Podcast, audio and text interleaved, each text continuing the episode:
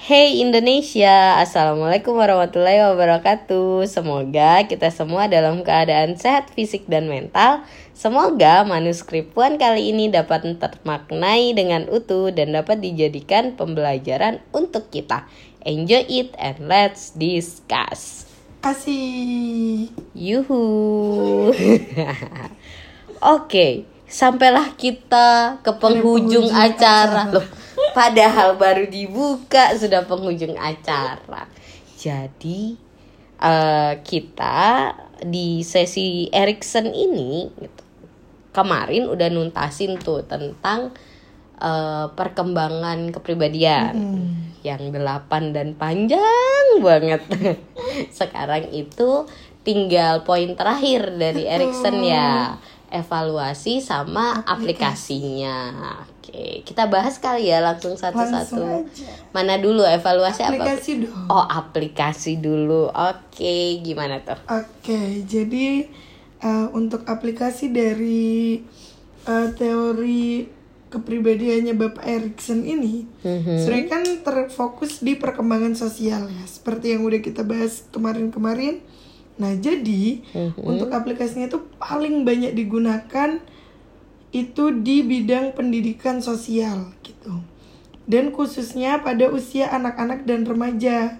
Karena kalau misalnya kita ingat-ingat yang kemarin itu eh kan setiap tahapan perkembangannya itu akan berpengaruh ke tahapan berikutnya, berikutnya dan itu ngaruhnya bener-bener sekonkret itu loh. Hmm, Nah, jadi di sini itu kayak hmm, dari teori Erikson ini dibilangnya itu teori-teorinya ini berdampak kepada perlakuan orang dewasa kepada anak.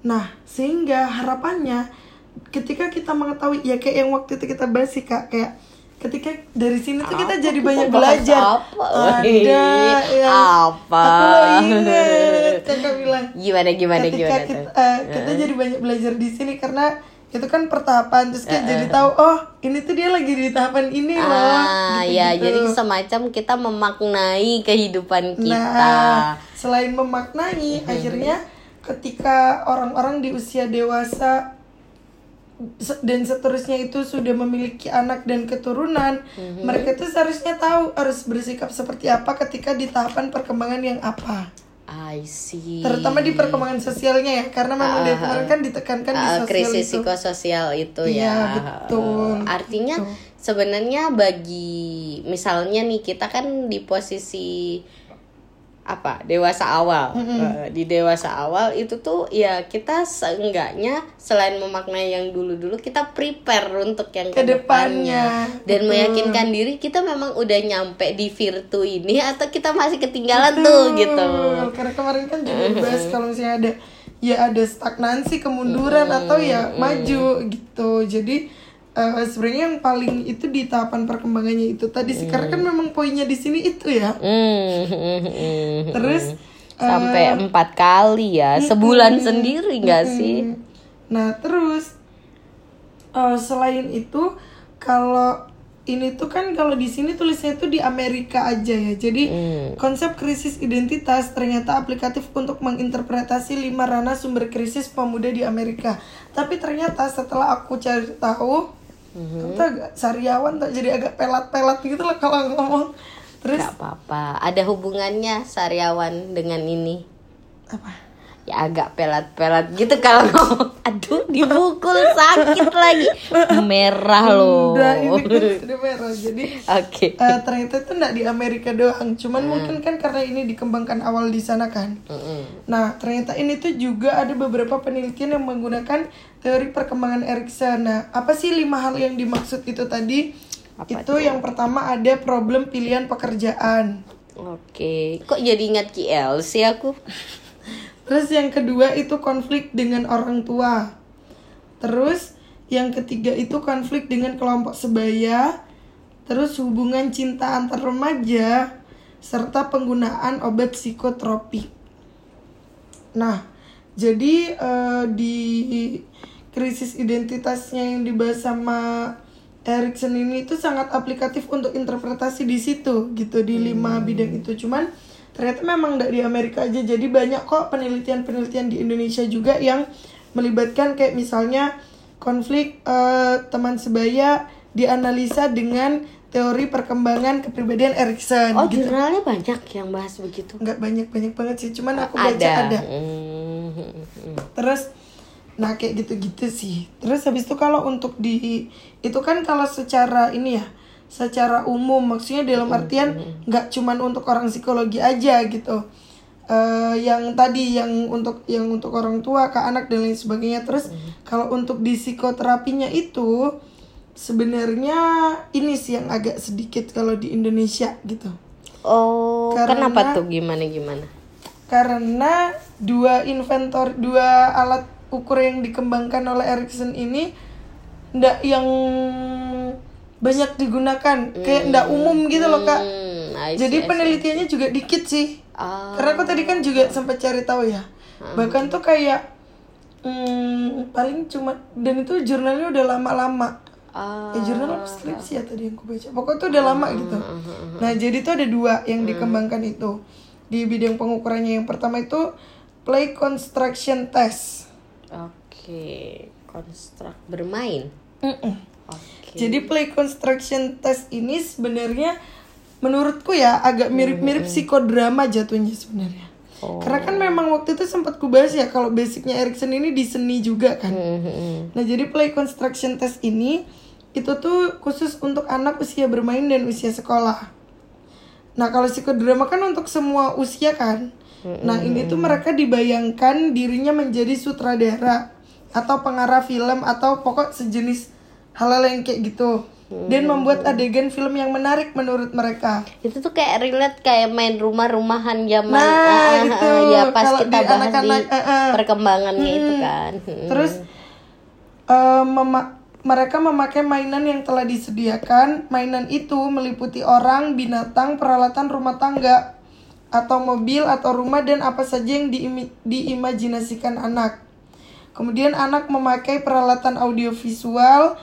Skenario anak itu dianalisa sebagai ekspresi sejarah kehidupannya secara tak sadar. Jadi sebenarnya kayak mengungkap dari ekspresi dia ketika dia bermain, terus kayak halal yang dilakukan ketika mereka bermain itu tuh dianalisanya ke alam bawah sadarnya dia. Berarti secara tidak langsung apa yang muncul itu yang tidak bisa dia munculkan di alam bawah sadarnya dia gitu. Hmm, I see, I see, I see. Jadi memang ya eh, ini sih kayak semacam meng apa bahasanya tuh menguatkan poin di tugas perkembangannya itu nih alat tes ya gitu. Mm.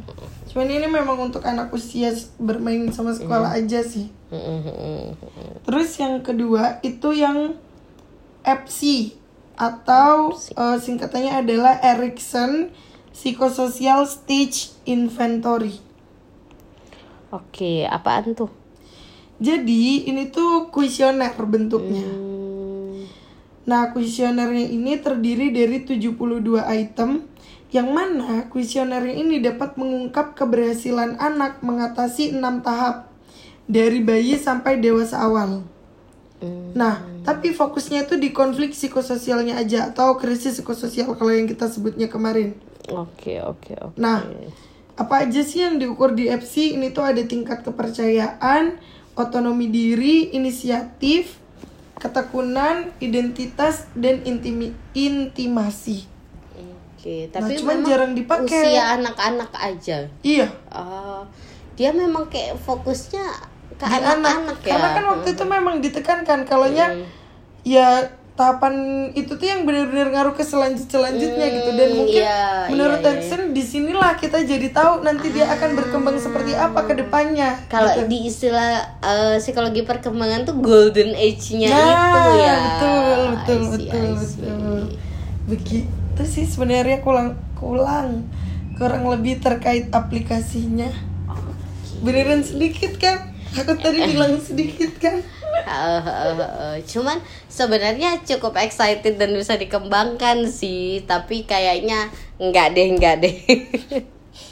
Tapi kok cuma 10 menit nggak nyampe sih? Kayak kesel aja Kan belum evaluasi. oh ya oke evaluasi. Sebenarnya evaluasinya juga dikit sih karena ya kayak yang aku bilang di awal Erikson ini to the point gitu. Kayak dia ndak yang eh, apa ya maksudnya ya wes ininya juga kan cuman tahapan perkembangannya aja. Ya meskipun banyak cuman nah sama halnya. Jadi ininya ya wes relatable dengan tahapan perkembangannya aja udah gitu. Atau ini karena aplikasinya itu tidak umum di Indonesia. betul. Ah.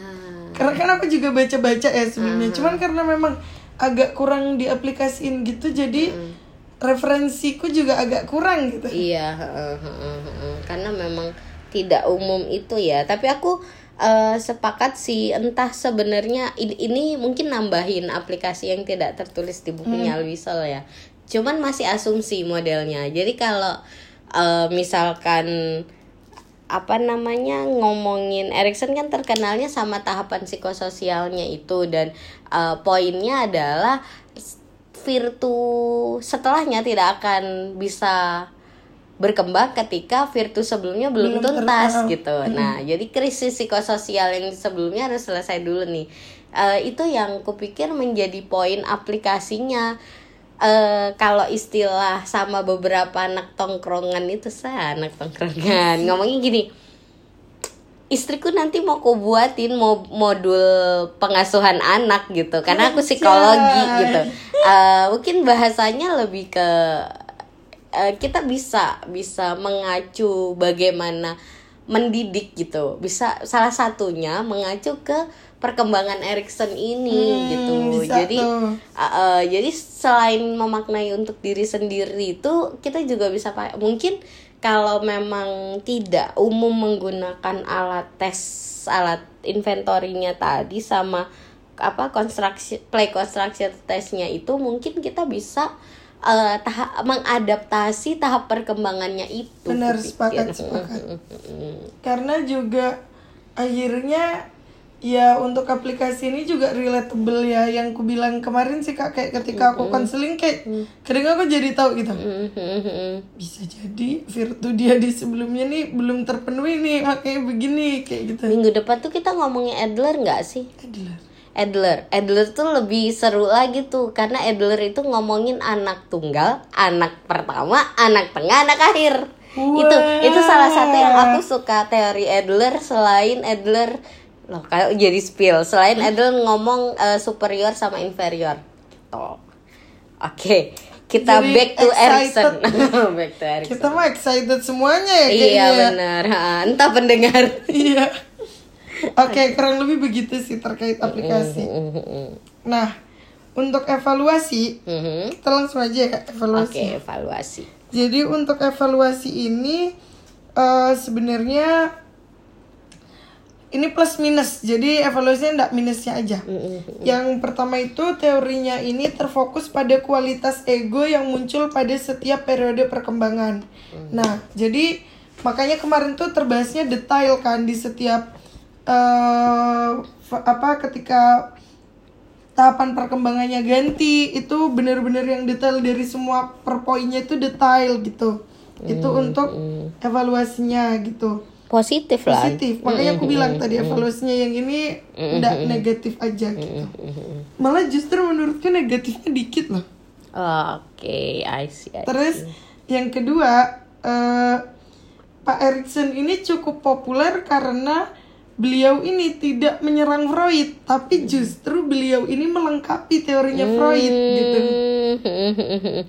Jadi beda banget sama eh, Jung. Jung, Kita kan bahas ini ya sebelumnya. iya. Beda banget sama Jung yang dia itu langsung Bertolak mm, mm, belakang mm, gitu. Jadi tuh benar-benar eh, criticize gitu Nah. ya, bukan pengembangan. Mm, I see, I see. I Jadi see. bahkan tuh kayak pengamat-pengamat itu kayak bilangnya pengamat psikologi ya tentunya itu kayak bilangnya eh, karya Erikson itu adalah kelanjutan karya Freud.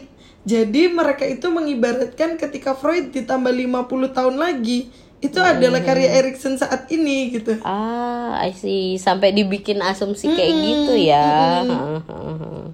gitu terus eh yang tadi sempat ku singgung juga sih kalau karena latar belakang Pak Erikson yang agak menyeni itu ya jadi kan nah di situ juga menjadi poin positifnya kak karena dia itu nggak lihat dunia itu sebatas sebagai ilmuwan aja. Jadi ndak yang sekaku itulah ya bahasanya. Jadi Jadi, Nah, jadi di sini tuh dituliskannya dia datang dari dunia seni sehingga melihat dunia lebih luas sebagai seorang artis, tidak hanya sebagai seorang ilmuwan. Maksudnya ini kiasan sih menurutku ya dalam artian kan kebanyakan ilmuwan kan cenderung berkutat sama dirinya sendiri gitu kan kayak sudut pandangnya sudut pandang dia gitu. Nah, kalau Erikson ini mencoba dengan sudut pandang yang begitu luas tidak hanya dari sisi psikologisnya aja gitu.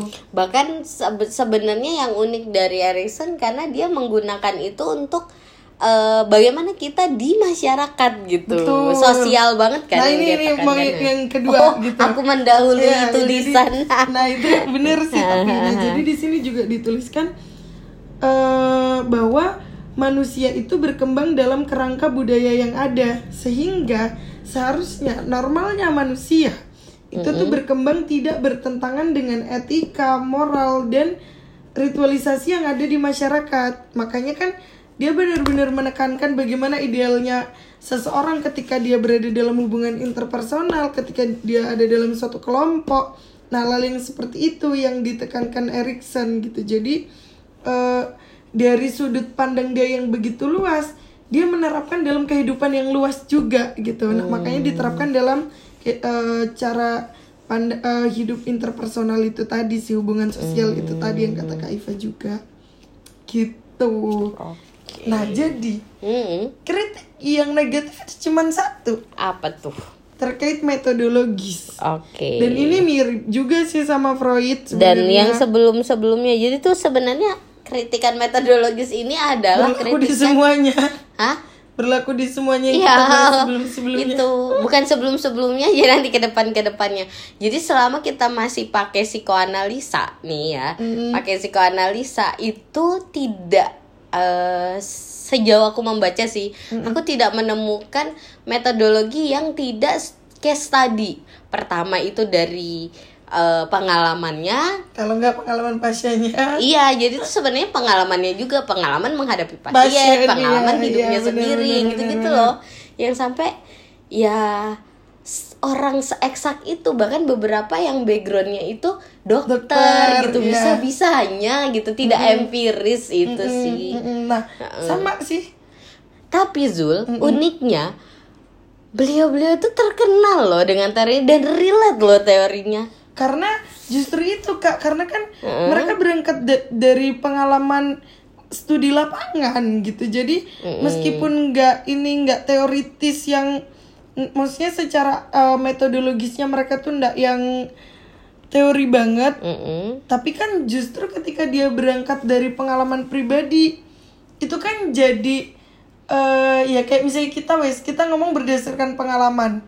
Itu kan secara kalau misalnya sharing pengalaman kan kayak oh iya ya bener ya gitu. Dan makanya kadang dari situ muncul keinginan untuk ayo coba kita teliti secara teoritis bener nggak sih pengalaman itu Jadi lek bahasa orang Jawa, ah, lek bahasa. Kalau bahasanya Hmm. orang Jawa, ilmu titen. Nah, iya, iya, betul iya, iya. begitu Atau mungkin, mungkin ya, mungkin juga karena eh, beberapa apa sih perkembangan ilmu Hmm, psikologi itu kurang filsafat.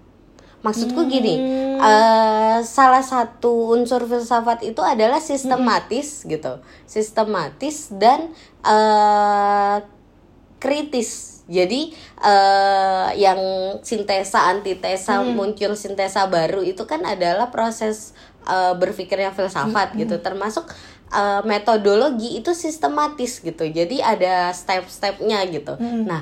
eh, mereka Iya, teori-teori psikologi ini bedanya aku ngebedain langsung sama Pitagoras misalkan yang dia matematika, tapi dia juga filsafat gitu. Jadi tuh eh, kenapa ilmu pasti ini tuh jelas step-stepnya atau mungkin Newton yang terkenal dengan eh, apel jatuh ke bumi itu gitu.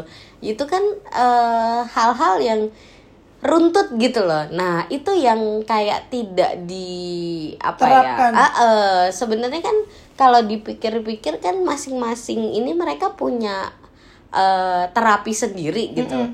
Nah, terapi ini itu kok kurang di apa ya dipoles secara metodologis Hmm, itu sih yang kalau kalau ini sudut pandangku sebagai juga yang eh apa ya, Sudah ilmuwan pernah, ilmuwan ah, psikologi. Me- eh, karena saya kuliahnya magister bukan profesi. Jadi ya keilmuan psikologi yang dikembangkan. Dan sayang sekali gitu hal yang berkaitan dengan individu dan ini gitu. Sehingga sayangnya lagi nih gitu yang tokoh-tokoh eh, yang lebih muda kemudian itu tuh eh, mungkin karena kurang disebut-sebutkan di tiap pelajaran-pelajaran atau juga mungkin kurikulum psikologi kepribadian kita aja sih yang kurang kurang muda tokoh-tokohnya gitu ya. Ya, mungkin. Ha, ha, ha. karena memang eh, kalau perspektif perkembangan yang sekarang kayak mulai ke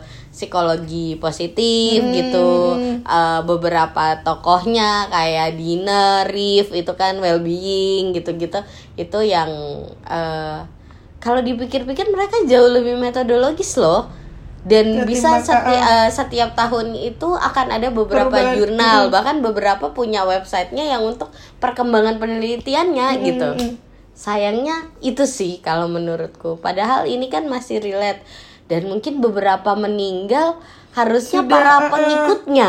Tapi kok malah putus gitu. Mm-mm. Tapi tenang, bagian ini itu kerasa metodologisnya kerasa banget di Bandura harusnya gitu. Aku belum baca di bukunya Alwisal sih terkait Bandura, cuman Bandura itu kan eh meninggalnya kan baru-baru beberapa tahun kemarin Iya, kan iya, gitu iya. dan memang eh, beliau adalah dulu aku sempat pernah mimpi wah kayak seru kali ya kalau aku eh, ngejar S3-nya di tempat beliau gitu. Satu-satunya tokoh psikologi sosial yang masih masih, ada, ada, gitu yang seenggaknya yang senior senior lah dia Hmm. masih ada. Dan memang masih efikasi diri itu kan masih berkembang banget Bener, teorinya bener, bener, itu bener. itu yang nanti kalau eh, tapi di sini nggak banyak efikasi diri aku tahu. Nah teori Bandura yang efikasi diri itu itu tuh sebenarnya mengalami cukup banyak perkembangan siapa ya yang bahas Bandura nanti lupa oke Nantilah Ah, kita lihat ya. ya baiklah Oke. Nah, cuman Kak sebenarnya si Erikson ini beliau ini enggak berdasarkan pasiennya aja gitu. Eh bukan pasien sih. Klien, heeh.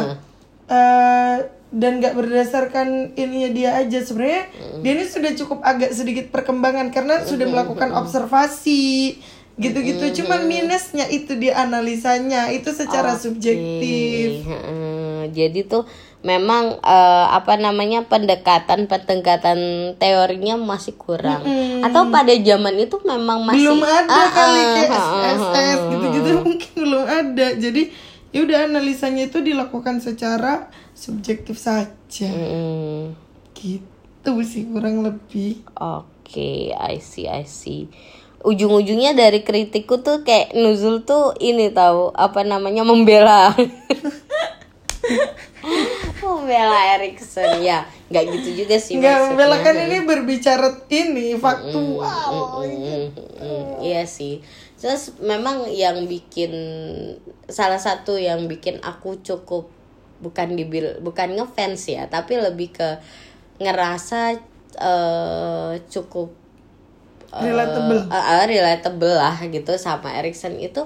Karena pengalaman hidupnya dia yang dia eh, apa ya dunia Eropa walaupun sama-sama Barat Eropa sama Amerika tuh hal yang cukup berbeda. Terutama seenggaknya kalau psikologi eh, kalau kita ketemu sama eh, teman-teman aku aku ketemu sama teman-teman dosen yang eh, pernah kuliah di luar negeri yang satu dari Eropa yang satu mana pun ya Inggris atau dan lain-lain eh, yang satu dari Amerika. Itu tuh perspektifnya sudut pandangnya Ah, itu agak beda. Ah, beda banget. Dan yang keren dari Erikson ini dia itu berada di kedua Tengahnya. ini gitu Iya, iya, dia iya, pengalaman di Amerika pengalaman di Eropa, Eropa. gitu dia mengaku Freudian tapi dia juga Nggak hidup di Amerika itu. gitu jadi itu membuat eh, perspektifnya itu antara psikoanalisa dan behavioris ya kan Benar, karena benar. memang Amerika terkenal sangat behavioristik Behavioris. sementara eh, Eropa itu eh, bahasanya kayak bangsawannya psikologi, psikoanalisa Analisa, gitu. eh, eh, Kan orang-orang klinis selalu mengaku ini ya psikologi ya klinis gitu. Iya iya iya Hmm, iya. sok bangsawan memang lu.